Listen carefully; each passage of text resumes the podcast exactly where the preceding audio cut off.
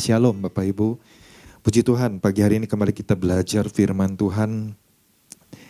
Ya, selama 2 hari ini kita mendengar pesan Tuhan adalah engkau adalah prajurit Tuhan. Nah tentunya Bapak Ibu, kalau kita dengar ya apa yang sudah disampaikan Bapak Gembala, ini bukan kita lagi diangkat, tapi kita lagi diingatkan lagi. Ya, barangkali mungkin kita sebagai orang percaya sudah melupakan status kita ya sebagai prajurit Tuhan. Dan ini kan tentu sebuah kehormatan ya. Kalau kita mau jadi prajurit aja kita harus daftar Bapak Ibu ya. Misalnya kita menjadi prajurit TNI Angkatan Darat di bangsa kita, di negara kita.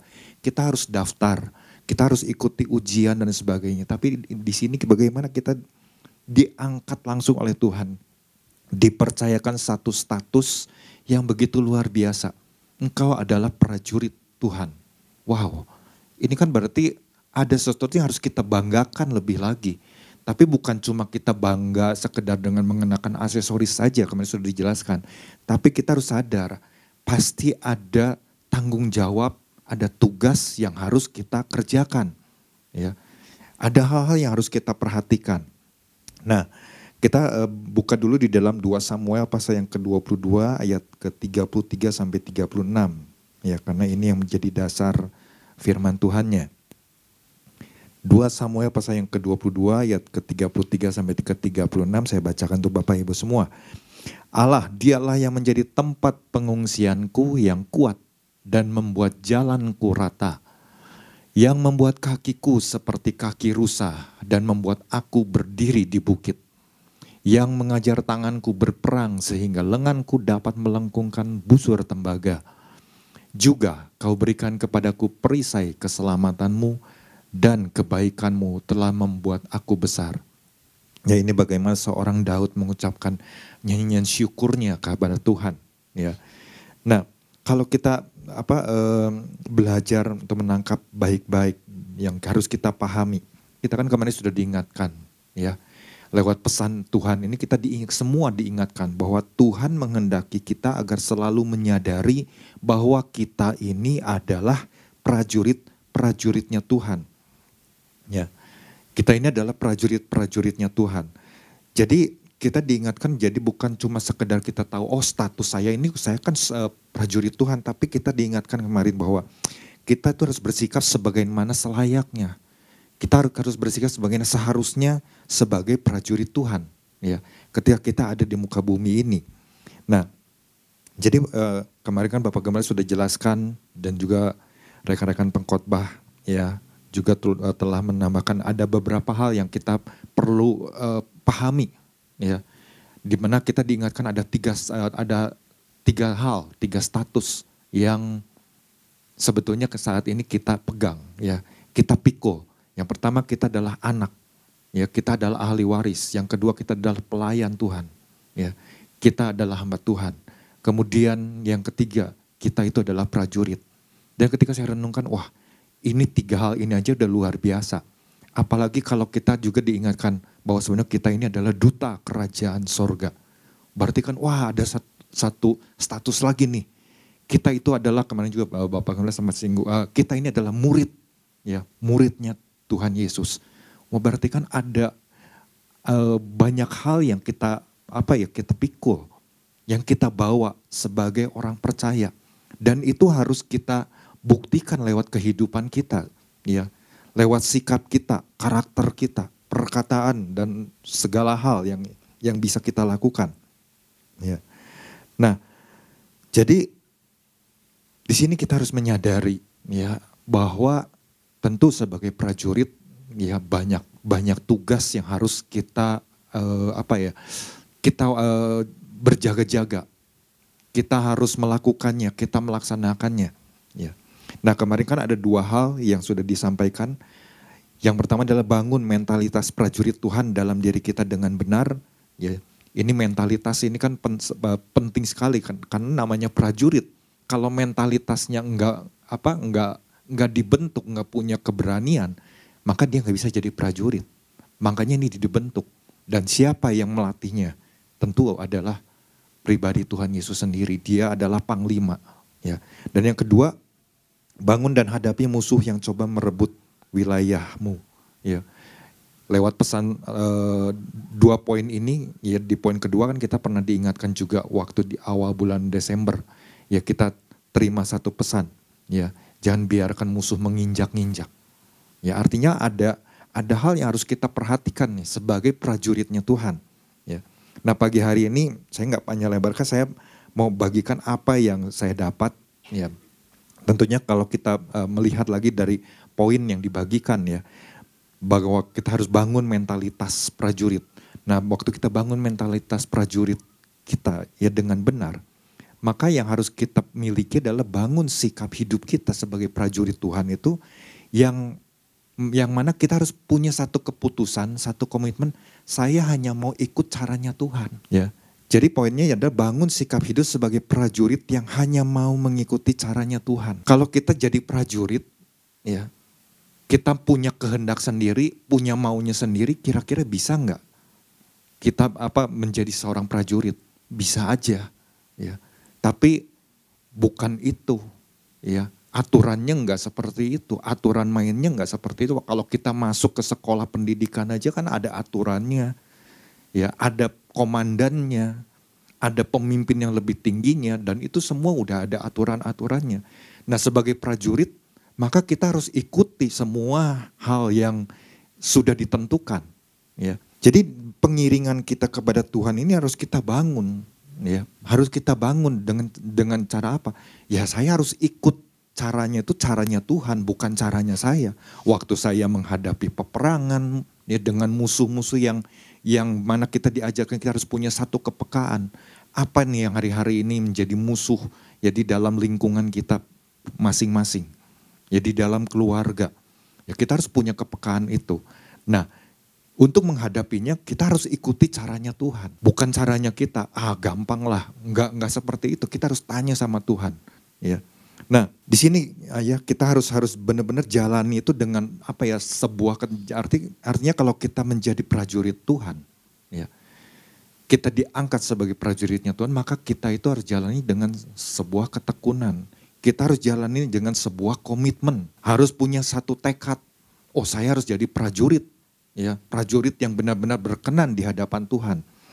Kemudian apalagi harus punya ketetapan hati. Kalau kita udah memutuskan saya jadi prajurit aja, mungkin kalau orang yang masuk ya di sekolah pendidikan sebagai TNI, ya sebagai tentara, maka dia harus punya satu ketetapan hati. Wah, nanti kalau saya mungkin dididik sekeras seperti itu, mungkin ada hal harus diutus ke hutan, ya dibawa ke hutan, harus ditinggal sekian lama, harus membawa perbekalan dan sebagainya, harus menghadapi ini itu, segala hewan dan segala macamnya yang nggak disediakan makanan, saya harus siap. Itu kan banyak hal yang terjadi waktu kita mengalami proses tersebut. Ya. Nah, makanya kalau kita dikatakan kita harus bangun mentalitas prajurit, ya kemarin waktu diingatkan, artinya kita harus punya satu kesiapan dulu nih. Siap nggak kita jadi prajuritnya Tuhan? Waktu Tuhan katakan, engkau adalah prajurit. Aduh Tuhan, saya bukan prajurit, saya nggak bisa lah jadi prajurit. Ya, enggak, Tuhan sudah angkat kita jadi prajurit. Berarti mau nggak mau kita harus siap. Ya, harus siap punya mentalitas seperti itu. Nah, yang harus kita bangun adalah sikap. Sikap sebagai prajurit Tuhan itu kita harus gimana? Ya kita harus ikuti pemimpin kita. Ya.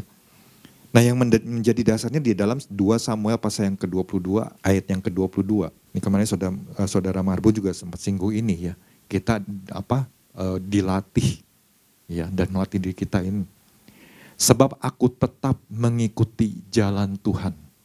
Ini seorang Daud kalau dia katakan sebab aku tetap mengikuti jalan Tuhan. Itu adalah sebuah keputusan yang sudah dia ambil. Sebuah tekad. Kebulatan hati, nggak ada ragu-ragu. Apapun yang Tuhan perintahkan, apapun yang Tuhan tetapkan, apapun yang Tuhan harus kita jalani, ya proses yang Tuhan berikan, dia harus ikut jalannya Tuhan. Dia nggak pilih, nggak bisa. Tuhan yang ini boleh ya, yang ini nggak boleh. Yang ini janganlah Tuhan, aku nggak bisa. Yang ini aja Tuhan, enggak. Tapi semua dia ikuti.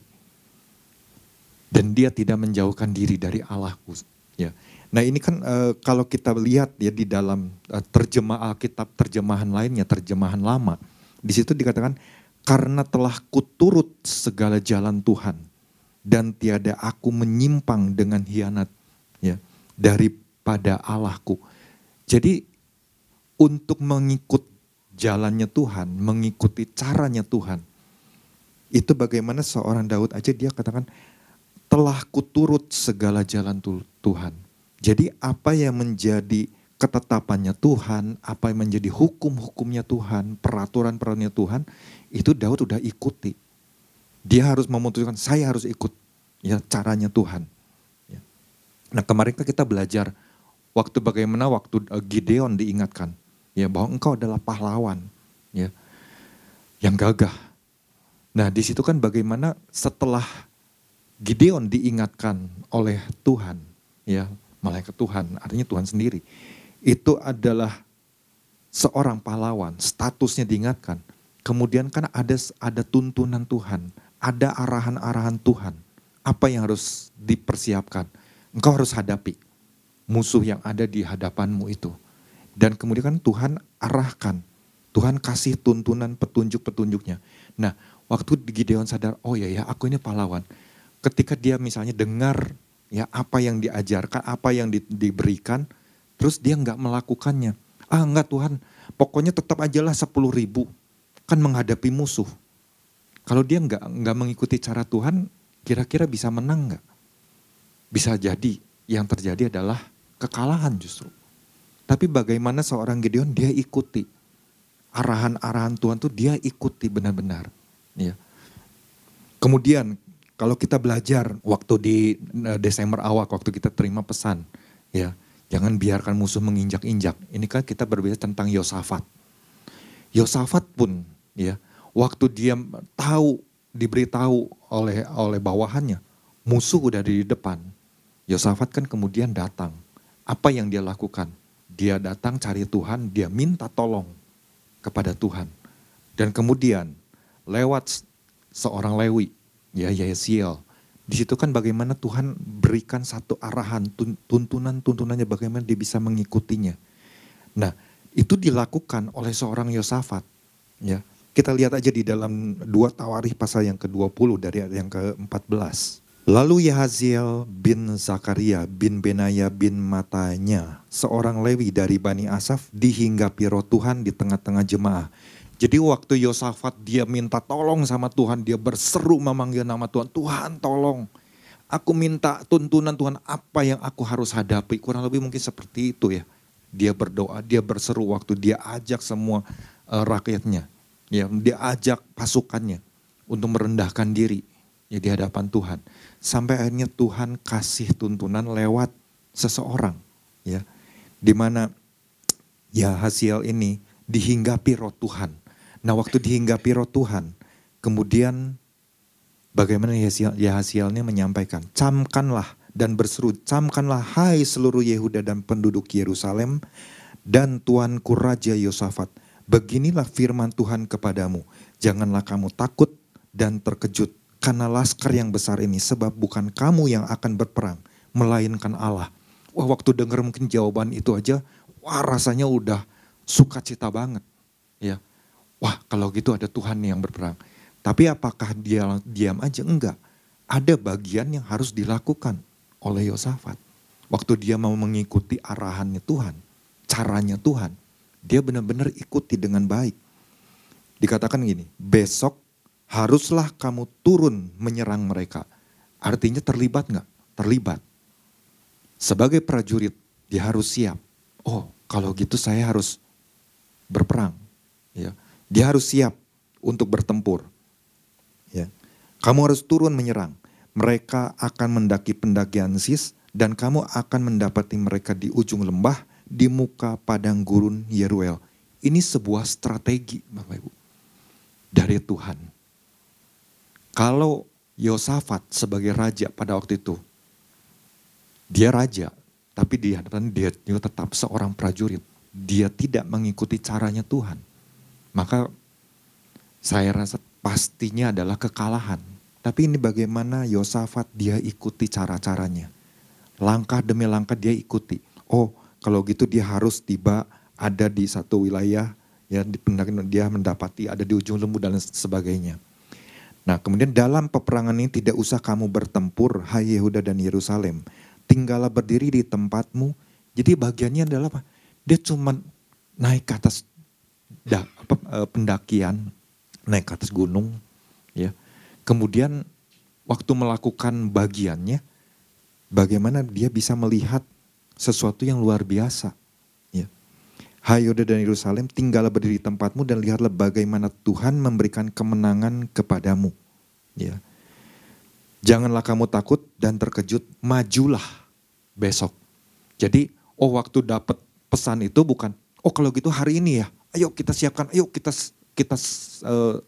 lakukan. Enggak, waktu dikatakan besok, ya besoknya dilakukan. Dan akhirnya adalah kemenangan yang terjadi, yang diterima. Kita lihat juga bagaimana waktu Yosua dapat perintah, ya, waktu mengelilingi tembok Yeriko. Itu kan arahan-arahan Tuhan, cara-cara Tuhan kan benar-benar diikuti. Ya. Langkah-langkahnya seperti apa? Diikuti aja. Ya. Itu namanya tugas dari prajurit. Ya. Kemudian waktu Daud di Siklak, waktu semua keluarganya ditawan, harta bendanya semua diambil, Daud bingung apa yang harus dia lakukan. Yang dia lakukan adalah dia cuma ingat satu.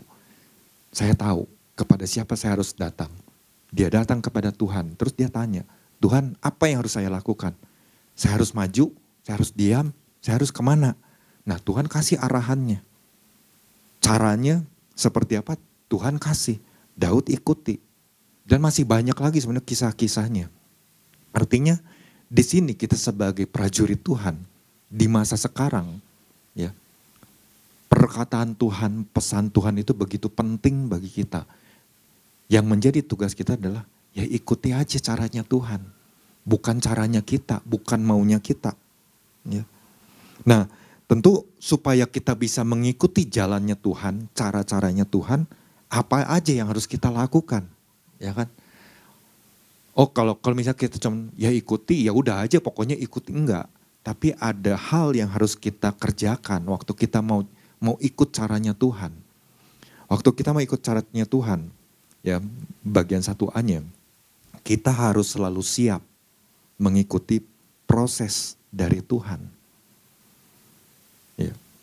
Berapa banyak mungkin kita sebagai prajurit, kalau sekarang kita sadar sebagai prajurit Tuhan, ketika kita mungkin menghadapi satu peperangan, ya, satu medan peperangan, peperangannya bukan peperangan sesungguhnya, ya, tapi peperangan misalnya dalam hal mungkin kehidupan sehari-hari. Ketika masalah yang bertubi-tubi datang, apa yang harus kita hadapi? Ya, bagaimana kita bertindak dan lain sebagainya. Wah, kadang-kadang kita mungkin menyerah tengah jalan. Waktu diproses sedemikian, dibentuk oleh Tuhan sedemikian rupa, ya. Kita udah rasanya, ah Tuhan kalau ngikut cara Tuhan begini nggak kuat. Nggak bisa seperti itu. Namanya prajurit, dia harus ikut apa yang pemimpin tugaskan. Pemimpin punya strateginya. Oh, bagaimana nih orang ini, dia misalnya karakternya dia harus dibentuk seperti ini. Oh, berarti kasih pendidikannya yang kurang lebih dia harus dilatih di bagian apanya supaya terbentuk. Ya, misalnya mentalnya terbentuk menjadi orang yang kuat. Nah, pemimpin itu tahu. Nah, apalagi kita punya Tuhan. Tuhan yang tahu persis apa yang menjadi kelemahan kita, apa yang menjadi kelebihan kita. Tuhan latih, ya. Tuhan ajar. Ya. Ya, seorang Daud waktu dia bersama dengan orang-orangnya ketika dikejar-kejar oleh Saul, ya. Daud enggak mengikuti keinginan dari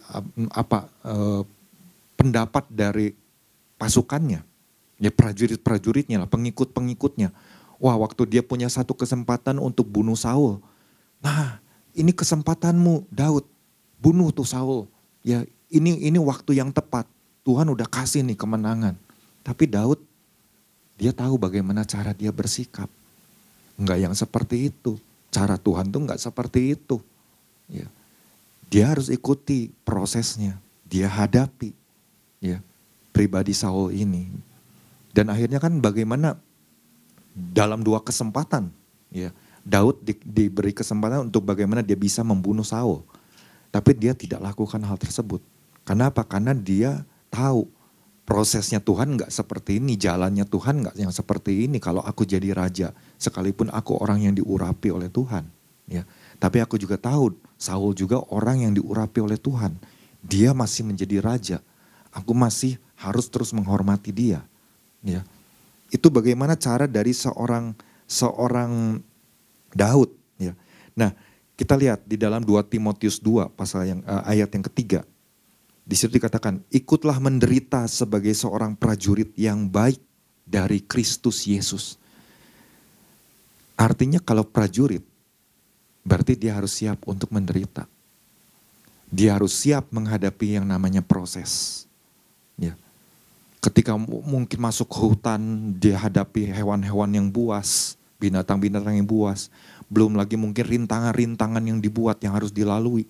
Waduh, rasanya berat sekali ya.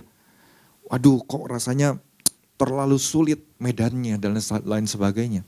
Tapi itu yang harus diikuti. Ikutlah menderita sebagai seorang prajurit.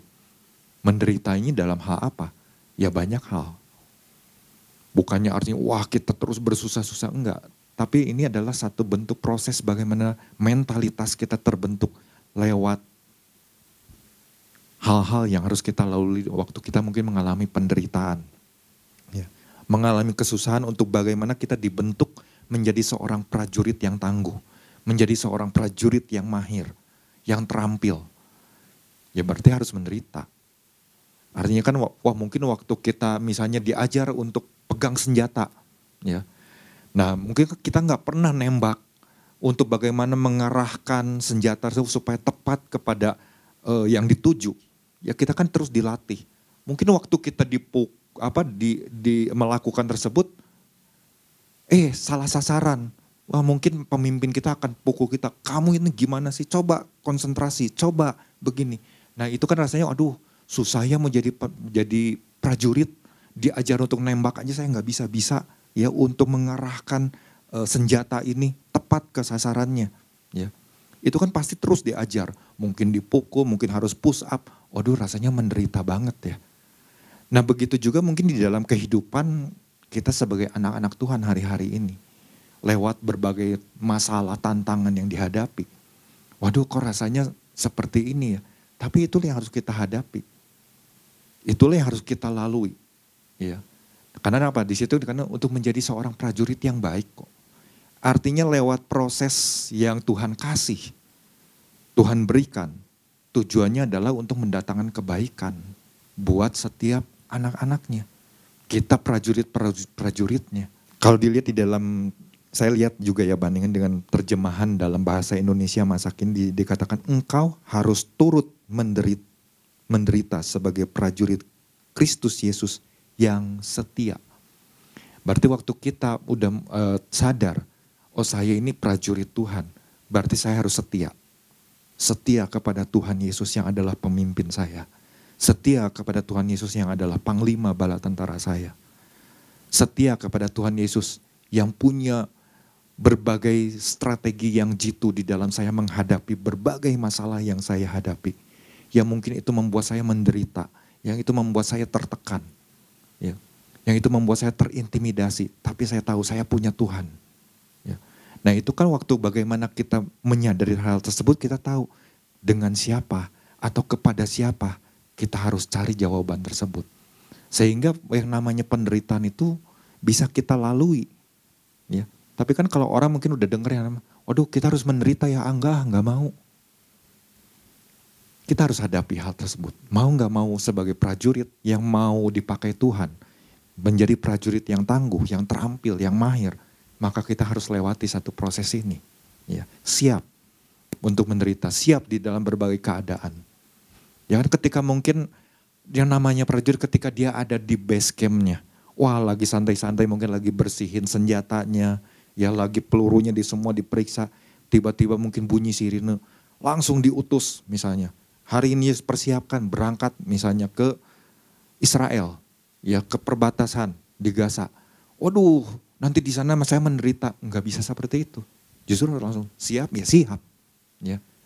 Kurang lebih seperti itulah. Kenapa seorang Rasul Paulus dia sampai menuliskan ini, dia sampai menasihatkan ini kepada anak rohaninya, Timotius. Karena Rasul Paulus juga boleh dikatakan dia adalah prajuritnya Tuhan. Dia alami yang namanya penderitaan tersebut. Tapi apakah dia langsung mundur sebagai prajuritnya Tuhan? Enggak. Dia justru lewati hal tersebut. Prosesnya kan enggak gampang. Yang harus dijalani oleh seorang Rasul Paulus. Enggak gampang. Sangat-sangat menderita. Ya. Tapi itulah yang dibagikannya. Itulah yang diingatkan Rasul Paulus kepada anak rohaninya. Jadi kalau misalnya Timotius, kalau engkau harus menghadapi penderitaan, kau harus hadapi.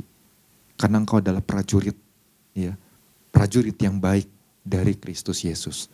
Selain itu apa? Selain itu juga tugas dari prajurit, ya, selain dia harus mengikuti apa yang pemimpinnya berikan, apa yang pemimpinnya tugaskan, dia juga adalah pribadi yang harus senantiasa terus memikul senjatanya, jangan meletakkan senjatanya.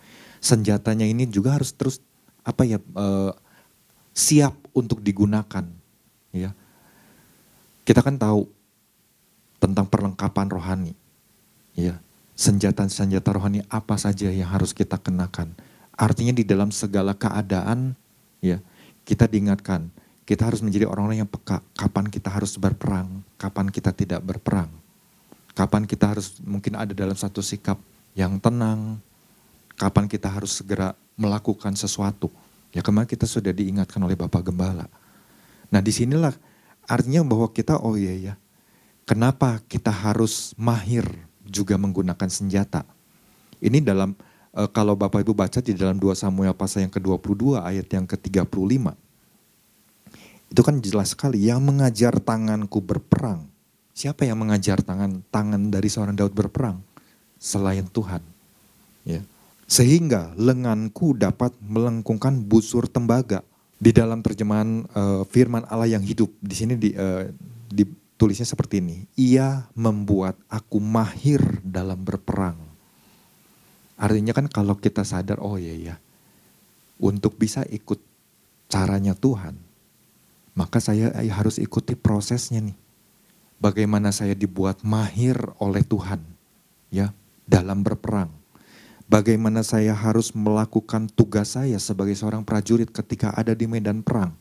Oh, strateginya misalnya seperti ini. Kalau kita misalnya udah dikasih tahu strateginya seperti A misalnya. Tapi kita langsung melakukannya, saya gak mau yang A, saya maunya yang C. Saya maunya yang D. Gak bisa seperti kita harus ikut. Yang A ya, yang A yang dilakukan. Waktu di lapangan tersebut. Ya.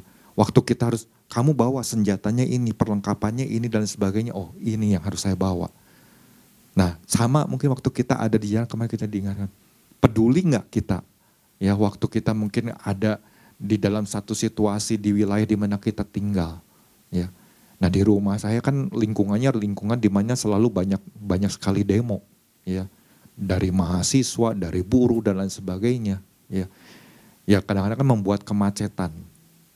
Tapi uniknya semakin dewasa lah, ya, di dalam hal berdemo, ya, mereka tidak melakukan perusakan dan sebagainya. Artinya kan ya kita harus terus berdoa, ya, supaya mereka juga kan terus dicelikan, supaya mereka juga diberikan ketenangan hati, ya, tidak mudah terprovokasi, ya, oleh orang-orang atau kelompok-kelompok tertentu yang coba untuk menunggangi. Itu adalah tugas saya di wilayah tersebut untuk mencoba untuk berkeliling, ya, kegiatan dari orang-orang saudara-saudara sepupu kita. Ya, saya waktu lihat dia, wah, hari ini akan ada ini nih di Gedung Sate. Pasti besar-besaran, ya. Akan datang mungkin dari wilayah daerah-daerah sekitar Jawa Barat, ya, dari kelompok ini dan sebagainya.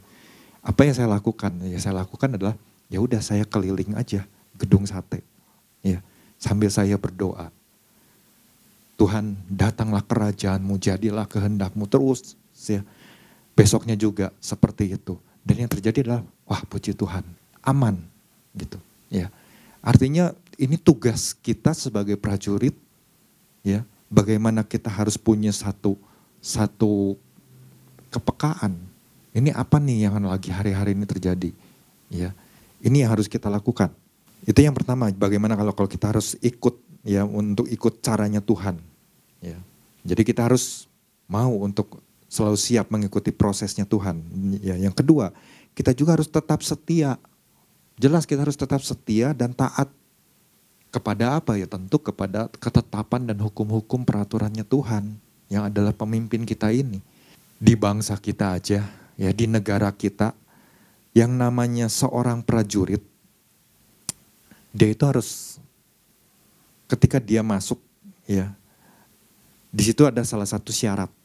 Ya, salah satu syarat menjadi seorang prajurit TNI, ya, yaitu dikatakan begini, setia kepada negara kesatuan Republik Indonesia yang berdasarkan Pancasila dan Undang-Undang Dasar Republik Indonesia tahun 1945. Itu adalah salah satu syarat untuk menjadi prajurit TNI di bangsa kita. Nah, ketika saya baca poin tersebut, apa bedanya dengan kita sebagai warga kerajaan sorga? Ketika Tuhan katakan engkau adalah prajurit Tuhan, berarti kita juga harus setia kepada pemimpin kita yang adalah Tuhan Yesus Kristus. Di mana kita sebagai warga negara kerajaan sorga, kita juga harus ikuti. Ya, betul, kita sekarang ini tinggal di Indonesia. Kita sebagai warga negara Indonesia pun kita mentaati setiap peraturan, setiap undang-undang yang ada di negara ini. Itu yang harus kita lakukan. Tetapi kita juga jangan lupa, kita juga sebagai warga kerajaan sorga. Artinya ada peraturan juga yang harus kita lakukan. Bagaimana kita menghidupi kebenaran firman Tuhan sebagai prajurit Tuhan ini. Nah, seorang Daud aja dia sebagai prajurit, dia katakan di dalam 2 Samuel 22, ya, di ayat yang keduanya. Karena dia sadar, dia itu punya pemimpin, pemimpinnya itu siapa. Ya. Di sini dia berbilang begini, ia berkata, ya Tuhan bukit batuku, kubu pertahananku, dan penyelamatku, ketiganya. Allahku, gunung batuku, tempat aku berlindung, perisaiku, tanduk keselamatanku, kota bentengku, tempat pelarianku, juru selamatku. Engkau menyelamatkan aku dari kekerasan. Ya. Kemudian yang keempat, terpujilah Tuhan seruku maka aku pun selamat daripada musuhku. Ini bagaimana seorang Daud tuh tahu pemimpin dia itu adalah Tuhan Yesus. Maka dia harus benar-benar taat kepada pemimpinnya ini. Selain taat, dia juga saya harus setia kepada pribadi ini. Karena dia adalah bukit batuku.